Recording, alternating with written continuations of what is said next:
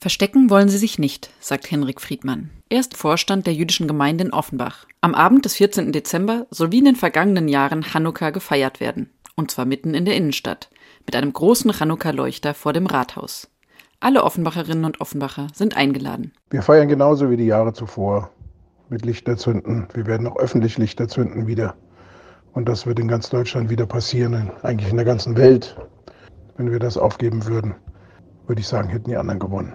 Sicherheitsbedenken gibt es, natürlich. Aber das ist für Henrik Friedmann nichts Neues. Ja, mit dem 7. Oktober hat sich das Ganze verstärkt.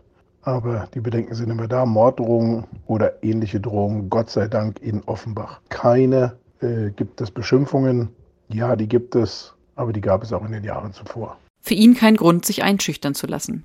Chanukka hat aus seiner Sicht große Bedeutung für Jüdinnen und Juden in aller Welt. Erinnert wird an die Wiedereinweihung des zweiten jüdischen Tempels in Jerusalem vor mehr als 2000 Jahren.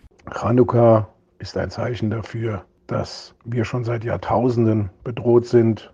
Was Chanukka erinnert an die Zerstörung des zweiten Tempels, erinnert aber auch, dass es immer Hoffnung gibt. Es gibt immer Hoffnung und es gibt immer weiter. Auch andere jüdische Gemeinden in Hessen halten an den Plänen für die öffentlichen Feiern fest etwa in Gießen. Die größte gibt es am heutigen Sonntag in Frankfurt. Nach Einbruch der Dunkelheit wird dort ein mehrere Meter hoher Chanukka-Leuchter vor der alten Oper gezündet. Angekündigt haben sich auch hochrangige Politiker aus Stadt und Land. Das gemeinsame Feiern hilft vielen, mit der Trauer, der Sorge und der Wut der vergangenen Wochen umzugehen. In Wiesbaden hat die Gemeinde in diesem Jahr zwei Chanukka-Leuchter. Einen davon zünden sie für die verbliebenen Geiseln der Hamas.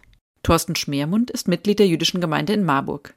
Er feiert zu Hause mit seiner Familie und hat in diesem Jahr zu Chanukka einen großen Wunsch.